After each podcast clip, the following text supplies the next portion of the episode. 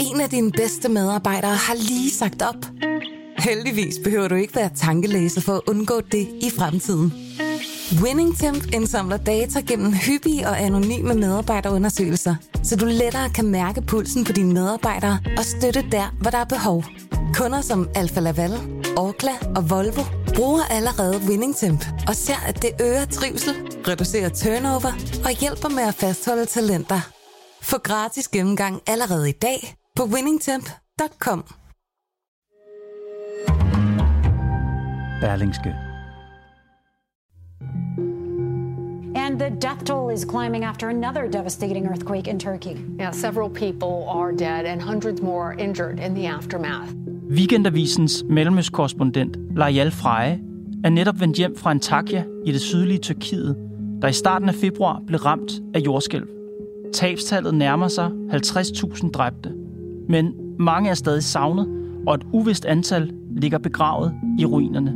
Folk har øh, tændt rigtig mange bål for at holde varmen, der er koldt, men under den her lugt af bål, der øh, kan man fornemme sådan en sødlig, kvalmende lugt, som er lige der rådner under murbrokkerne, fordi man regner jo med, at der er tusindvis af mennesker, der stadigvæk ikke er blevet gravet ud. Men det er ikke kun lugten af de døde, der stiger op fra murbrokkerne.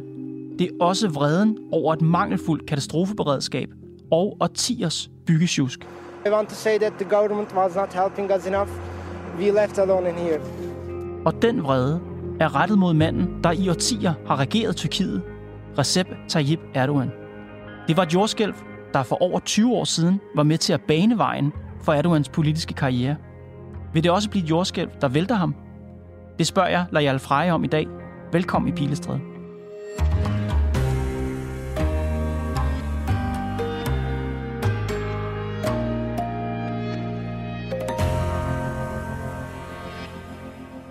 Jeg hedder Lajal Frey. Jeg bor i Istanbul for Weekendavisen, hvor jeg dækker Tyrkiet og resten af Mellemøsten. Hvordan er du selv forbundet til Mellemøsten? Jeg har forældre, der var palæstinensiske flygtninge i øh, Libanon og taler flydende arabisk. Og det er jo så, altså jeg synes jo naturligvis, som alle andre, at det her jordskælv er redselsfuldt. Men for mig er det også noget, der foregår meget langt væk fra mig. Hvordan har du det? Hvis jeg havde været i Danmark, så havde jeg nok også tænkt, at det var langt væk. Men nu bor jeg i Tyrkiet, jeg bor i Istanbul. Jeg har venner, som har øh, været nervøse for, om jeg, jeg venner og bekendte, de har i området, er overlevet, øh, eller har overlevet. Så på den måde har jeg været ret berørt af det, fordi folk, jeg kender og holder af, har været så berørt af det. Du fik nyheden om jordskælvet, og øh, du besluttede, eller det blev besluttet, at du skulle afsted til Antakya. Og det sidste stykke af vejen til Antakya, der kørte du med en chauffør i bil. Hvad kunne du se på vejen? Jeg kunne se ødelæggelser, der blev større og større, jo længere, jo tættere på Antakya vi var. Jeg kunne se, at folk havde forladt de her byer øh, ind til Antakya. Der var, der, var, der var tomt. Det var spøgelsesbyer, vi kørte igennem. For selvom at jordskælvet ikke havde ramt lige så voldsomt i de her områder, så havde det stadigvæk ramt, og mange havde mær- mærket rystelserne. Nogle bygninger var ødelagte, så folk er blevet bange. De har pakket deres ting, dem der kunne, og er flyttet til andre byer hjem hos familie og venner. Så du begynder allerede at fornemme, at nu er vi på vej mod noget, som ser voldsomt ud. Og da man så når til Antakya, øhm, altså, så er man ikke i tvivl, at man er ankommet, fordi nærmest hele byen står i ruiner. Turkey's interior minister said today that over 80,000 buildings in his nation were either destroyed or have become uninhabitable after last week's quake. But remarkably, people are still being pulled from the rubble after a week and a half.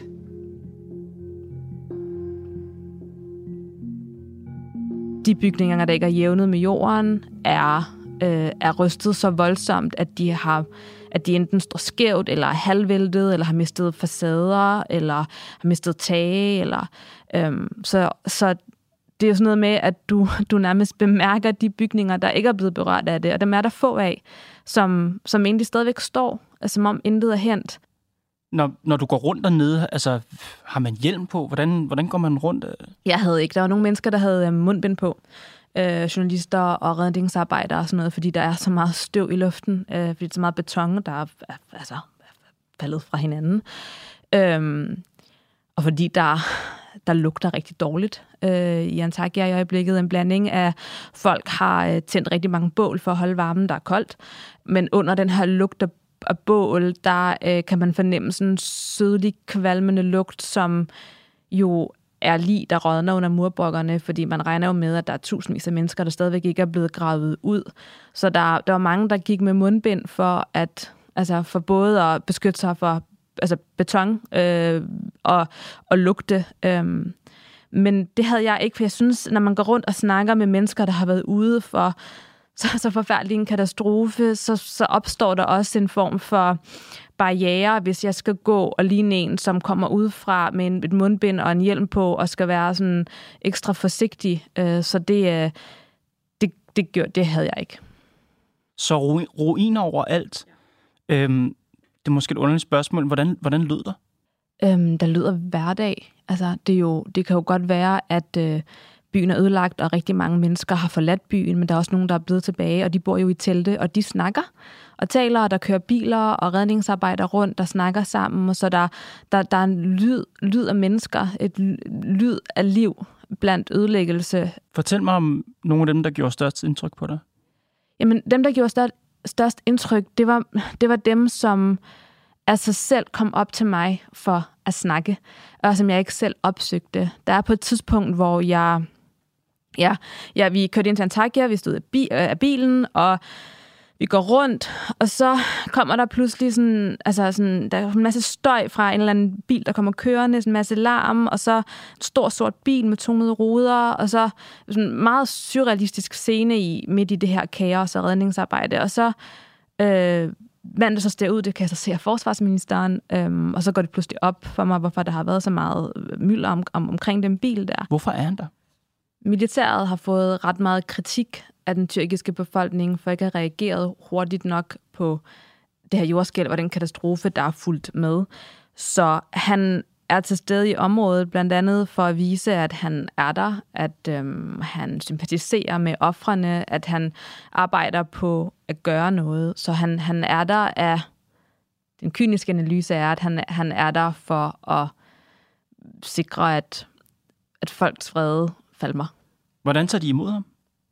Jamen, jeg når simpelthen ikke at, øh, at, at, at, at, finde, at finde ud af det, fordi at jeg står og kigger på ham, og der kommer den her kvinde hen til mig og begynder at, at snakke og græde.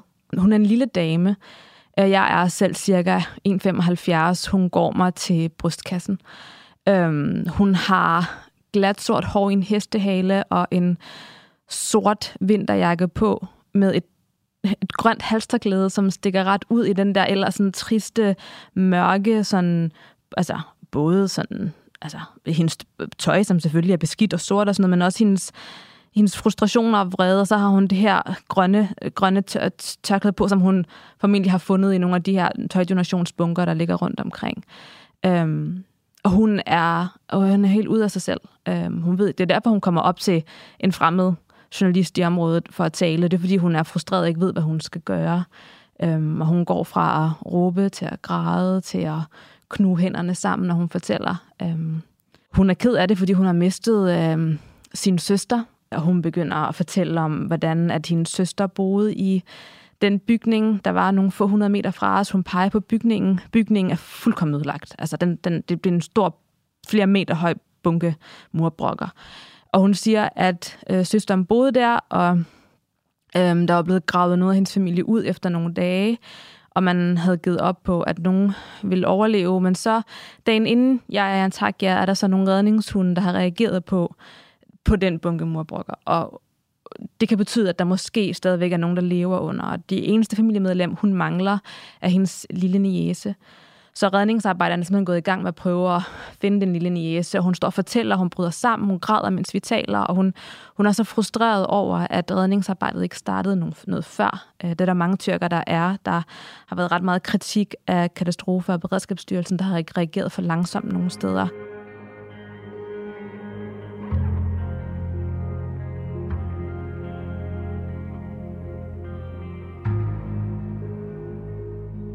Udover hende kvinde her med, med halsterklædet, der har mistet hele sin familie, bortset fra sin næse, hvem, Hvem, hvem kom ellers ind til dig, eller hvem talte du ellers med? Jeg står og kigger øh, ind i en bygning, der har mistet sin facade, så man kan kigge direkte ind.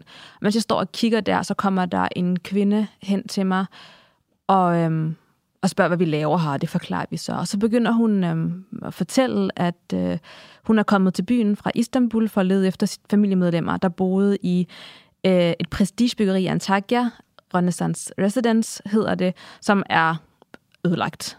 Øhm, bygningen er er faldet sammen på en ret unik måde i forhold til store dele af Antakya. Det så egentlig ret, ret, øhm, ret mærkværdigt ud, hvis man kan bruge det udtryk. Det var som om den her store boligblok, som bestod af cirka 250 lejligheder, øh, og, og de var 12 etager høje, det var som om, det var faldet bagover. Altså, man var faldet baglæns, sådan landet på ryggen, og jeg synes, det lignede i virkeligheden, det lignede sådan, en, altså sådan et kvæstet lig, der ligger og stiger op mod himlen. Øh, det så... Øh, det så ret, øh, ret voldsomt ud. Og mens vi står og taler, så, øh, så fortæller hun, at man regner med, at 800 mennesker i den bygning er omkommet. Blandt andet nogle, nogle fra hendes familie. Og så siger hun så, inden hun går, noget af det sidste, hun siger, det er, da man byggede Renaissance Residence, der byggede man en masse grav. Hvad mener hun med det? Jamen, hun mener, at man har bygget den her store boligblok, under jordskælvssikre. Så når et voldsomt jordskælv rammer, så, vil, så, så vidste dem, der byggede, at bygningen ville falde fra hinanden, og at det ville have fatale konsekvenser. Another miraculous rescue. Mustafa Avci was pulled from the rubble in Antakya after more than 10 days. His first phone call was to his brother. I would die to see you smile, he told him. But most hope has faded elsewhere. In Kahramanmaraş, the epicenter of the second quake, families finally found their loved ones only to bury them.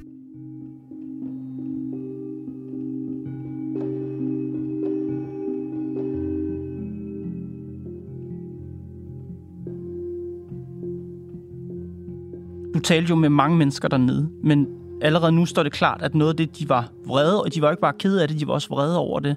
Altså vrede over militærets indsats, for langsomt eller mangelfuld katastrofeberedskab. Også her, som hun siger, vrede over, at bygningerne ikke er jordskældssikrede. Hvad, hvor retter de den vrede hen? I Antakya, der er, øhm, der er man ikke særlig politisk, fordi man kan simpelthen ikke forholde sig til, til politikers øh, gerninger og de konsekvenser, det har haft. Men hvis du kører ud af de her katastroferamte områder og snakker med folk, så er der rigtig mange mennesker, der er vrede på regeringen. Og de er vrede på regeringen, fordi de mener, at det er regeringen, der ikke har været gode nok til at sikre, at de her byggeentreprenører simpelthen har bygget efter de jordskælvsregler, som man har i landet. Så man er vrede på en regering, som har givet øh, byggeentreprenørerne lang snor og lukket øjnene for at hvis et jordskælv rammer, så vil det have forfærdelige konsekvenser, som man jo så kan se nu, at det har det haft. Men jeg forstår godt den reaktion fra folk, der lige har mistet hele og halve familier. Altså man har brug for ikke bare at være i sorg, man har også brug for at rette det ud af i vrede. Men er det noget, regeringen har ansvar for? Altså, hvis regeringen havde handlet anderledes, havde Antakya så stået på trods af jordskæld, eller hvordan, hvad, hvad, hvad, hvad tænker du? Jeg tænker, at det var et ret voldsomt jordskælv, og man kan jordskælvsikre så og så meget, så, men det ville have haft nogle konsekvenser, for det var et rigtig, rigtig voldsomt skælv. Men man kan jo se, det fortalte jeg om, at der er stadigvæk nogle bygninger, der står. Og de bygninger, der er blevet bygget efter de her jordskælvsregler. Så det vil sige, at havde man sørget for, at de her regler, regulativer var blevet overholdt, så havde konsekvenserne, ødelæggelserne nok ikke været så voldsomme. Og det er det, folk siger. Og den vrede, hvad betyder, du siger, den er rettet mod regeringen, og i spidsen for den har vi jo præsident Erdogan. Hvad betyder den vrede for ham? Men det er jo i virkeligheden en paradoxal historie, fordi noget af det, der var med til at bane vejen for, at Erdogan han blev premierminister i 2002, det var et ret voldsomt jordskælv i øh, byen Izmit i Tyrkiet. Øhm, og der der døde 17.000 mennesker, og store, mange og, og, og bygninger blev jævnet med jorden. Øhm, og det Erdogan gjorde dengang, det var, at han, han øhm, tordnede mod den daværende regering og sagde, at i har ikke sørget for, at øh, bygninger er blevet jordskælvsikret. Det er jeres, I har ikke reageret hurtigt nok på at redde folk. Det er jeres skyld. Og så i det har han, sagde han jo indirekte til befolkningen, stem på mig, så sørger vi for, at det her ændrer sig. Så jordskælvet 99 er med til at give Erdogan hvad skal man sige, medvind i hans, i hans øh, politiske ambitioner. Han bliver premierminister få år senere. Hvad gør han så, da han kommer til magten? Hvad gør han ved, ved jordskælv? Han gør ikke særlig meget. Han viderefører i virkeligheden på mange måder den politik, som regeringen før ham havde. Altså blandt andet har man i Tyrkiet noget, øhm, sådan en underlig, underlig øhm, ting, der hedder byggeamnesti. Så det betyder, at når byggeentreprenører de, øh, bygger en masse bygninger, eller lejligheder og huse, som ikke lever op til de her jordskælvsregler, så kan de betale en, en sum penge til staten for at få en et godkendelsesstempel af, at den her bygning kan man godt bo i, selvom at den i virkeligheden ikke er jordskælvssikret, blandt andet. Du kalder det, du siger, at Tyrkiet kalder man det for byggeamnesti. Jeg vil på dansk bare kalde det for korruption. Ja, altså det er jo ikke, det er jo ikke en hemmelighed. Men så det er jo ikke noget, der foregår under bordet. Det er noget, som tyrkerne godt ved sker. Man ved godt, at de her byggeamnestier er en ting, og der har også været tyrkere, altså øh, normale civile mennesker, som har været rigtig glade for den her byggeamnesti, fordi at hvis de nu har købt en lejlighed, som ikke er jordskælvssikret, og gerne vil sælge den, så er det lidt svært, uden at altså, man har fået det her, sådan, jamen lejligheden må, er fint nok, den kan du godt sælge. Eller hvis man som tyrker har købt noget et stykke land og har bygget noget, som heller ikke er jordskælvssikret. Så det er rigtig fedt, at man rent faktisk kan få lov til at få lovlig stemplet den her bygning som lovlig. Så det har også været med til at sikre Erdogans stemmer, at den her byggeamnesti er blevet videreført. Men det er da ikke særlig fedt, når man bor i et land, hvor risikoen for jordskælv er så stor, og som du siger, er noget tyrkerne, øh, altså som befolkningen går og frygter. Hvordan kan det her finde sted? Det er et rigtig godt spørgsmål, som mange tyrkere stiller sig selv nu, hvor det her voldsomme jordskælv har ramt. Men i Tyrkiet er jordskælv en frygt, som man lærer at fortrænge, fordi at det er, en, altså det er en, en naturkatastrofe, der kan ramme når som helst. Så mange lærer at leve med frygten eller fortrænge frygten. Og nogle fortrænger den måske så meget, at de ja, bliver glade for at bygge amnestier. Og det er måske kun befolkningen, der går og fortrænger den frygt det er måske helt op til toppen af regeringen? Muligvis. Man kan i hvert fald se nu, at øh, det her med, at man ikke har overholdt de her byggeregler, har haft så voldsomme konsekvenser, at øh, det nok forhåbentlig bliver noget, man ændrer på. Den situation, Lajal, et kæmpemæssigt jordskælv, en utrolig, ufattelig menneskelig tragedie, øhm, men også alt det sætter i gang i forhold til vrede over, hvordan samfundet er indrettet, vrede over, hvordan man håndterer jordskælv i Tyrkiet i det hele taget, vrede rettet direkte mod Erdogan. Hvilken rolle spiller det i Tyrkiet, hvor der jo lige om lidt skal være valg til parlamentet? Det spiller en stor rolle, og selvom man i Antakya, hvor jeg var, ikke lige i øjeblikket taler om øh, valg, fordi for dem er det jo ligegyldigt, hvem der sidder øh, som præsident efter næste valg. Altså deres fremtid er mørk. De har mistet deres by, deres hjem, deres store del af deres familie. Men for tyrkere uden for de her katastrofeområder, så er det jo noget, som betyder rigtig meget. Og det præsident Erdogan blandt andet har gjort for at komme den her kritik i møde, det er, at man meget hurtigt efter jordskælvet er begyndt at arrestere nogle af de her store byggeentreprenører. Blandt andet manden, som stod bag Renaissance Residence, som blev, øh, blev taget i lufthavnen i Istanbul. Så man kommer kritikken i møde ved at sige, jamen prøv at høre, de her korrupte byggeentreprenører, som, har, som er skyldige, at så mange mennesker har mistet livet, og som har tænkt på, øh, på, på kroner og øre for at redde, for, for, øh, og så sat jeres liv i fare, jamen dem gør vi noget ved nu det virker, undskyld mig, nærmest grotesk og næsten grinagtigt, at man anholder folk, som man har givet amnesti, altså folk, som har haft en aftale om, okay, vi har ikke bygget det ordentligt, men her får I regering eller myndigheder, her får en pose penge, og så er alting øh, øh, fred og fordragelighed. Nu anholder man dem så. Det virker da utrolig hult. Det gør det, og rigtig mange tyrkere, blandt andet en redningsarbejder, jeg møder i Antakya, som, som øh, har været i området i en uges tid, siger, at øh, at han er simpelthen så vred over de her, de her byggeentreprenører, som han kalder for regeringens venner, eller sådan nogle, mennesker, sådan nogle mennesker, som er positive over for regeringen, har tjent, har, er blevet rige, blevet millionærer og milliardærer på netop at bygge så billigt.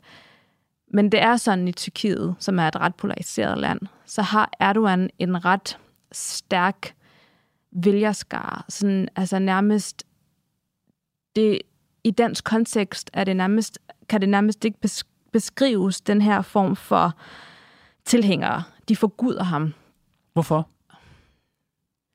Fordi at Erdogan har skabt et image af sig selv som lederen af den muslimske verden. Den store, stærke mand, mand som øhm, vil have osmanneriet tilbage. Altså, ikke mm-hmm. som i det gamle osmannerige, mm-hmm. men i den æra, det var. Altså islams storhedstid. Og de mennesker, de forguder ham. Og han har, han har, der er simpelthen stadigvæk ret mange mennesker, der stadigvæk efter alt det her elsker ham og forguder ham, og som køber hans argumentation om, at det, var ikke, det er ikke regeringens skyld, det er byggeentreprenørernes skyld, det er øh, øh skæbnen, det er Guds vilje, at så voldsomt det skal skulle ramme. Mm. I'm so sorry that we cannot rescue everyone as quickly as possible. All the municipalities and mayors are working together with civil NGOs as well. Every citizen of Turkey and our friends from all over the world, we're all trying to stand by the victims of the earthquake.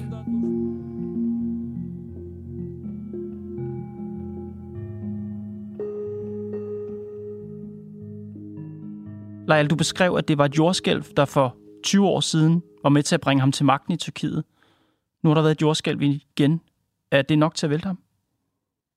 Det er et rigtig godt spørgsmål, øh, og det øh, bliver rigtig spændende at følge med i. Nu er det sådan, at selv inden jordskælvet stod Erdogan over for sit sværeste valg nogensinde. Der er for det første en hel generation af førstegangsvælgere, som ikke har kendt til i Tyrkiet, uden præsident Erdogan, som jo har siddet ved magten i 20 år mange af dem, de unge, som har set, hvordan han har kørt landets økonomi i sænk, har strammet grebet om medierne, har øh, sat en masse øh, journalister øh, i fængsel, aktivister i fængsel. Øhm, de er trætte af Erdogan. Men det er også sådan, at da Erdogan kom til magten, der var der også en økonomisk krise. Han formåede på daværende tidspunkt og fikse landets mange problemer. Blandt andet gennem byggesektoren. Det var byggeboom, der var med til at øh, sikre Tyrkiets øh, økonomiske vækst. Så det, at han gjorde det, det, at han sikrede landets økonomi og byggede en infrastruktur, en infrastruktur og alt det der, det har betydet, at især de ældre tyrkere har i mange år tilgivet ham for øhm, den økonomiske krise, han er så skyld i, øh, det strammere greb, han har, for, altså, han har, han har stået for. Så det bliver spændende at se, om det her jordskælv rusker op i de her gamle vælgere, og får dem til at overveje, om der måske er brug for en ny statsleder. Og du siger, at Tyrkiet er meget polariseret. Hvordan ser er der meningsmålinger? Altså, hvordan ser meningsmålingerne ud frem mod valget? Jeg har ikke set nogen meningsmålinger efter jordskælvet. Men inden jordskælvet stod han stadigvæk til... Altså, jord, meningsmålinger skal man være ret forsigtig med. Også især, især i Tyrkiet. Men man har kunnet se, at han, han har i hvert fald været mere upopulær end før, men det har ikke... I alle meningsmålinger har det ikke betydet, at, at han vil tabe øh, præsidentvalget. Mm. Nu taler vi tyrkisk politik og Erdogans fremtid. For, som du sagde, for folk i Antakya, der har mistet deres hjem og deres familier, der er det jo uendeligt ligegyldigt nu. Du var selv i Antakya. Hvordan var det at forlade byen? Det var meget underligt at forlade en by, der var så ødelagt og forlade mennesker, hvis fremtid er mørk, og som jeg med stor sandsynlighed aldrig kommer til at se igen. Da du var der, der talte du med en, blandt andet med en ung frivillig tolk for et italiensk redningshold, som sagde til dig, at øh, han er 23 år, men han har set så meget de seneste dage, at han føler sig som 40. Havde du det på samme måde? Nej, det havde jeg ikke, men jeg var der en dag som journalist, hvor jeg gik rundt mellem murbrokker og talte med mennesker. Den unge mand, jeg mødte, han havde været der nærmest lige fra begyndelsen. Altså lige fra, lige efter jordskælvet ramte, og han har sikkert set meget mere død og frustration og opgivenhed, end jeg har.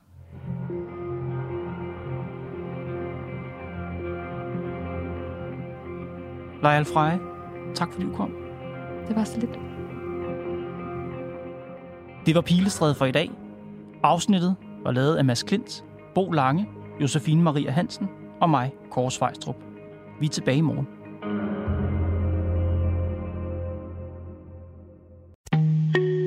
En af dine bedste medarbejdere har lige sagt op. Heldigvis behøver du ikke være tankelæser for at undgå det i fremtiden. WinningTemp indsamler data gennem hyppige og anonyme medarbejderundersøgelser, så du lettere kan mærke pulsen på dine medarbejdere og støtte der, hvor der er behov.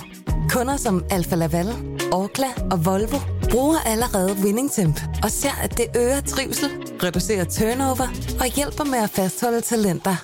Få gratis gennemgang allerede i dag på winningtemp.com.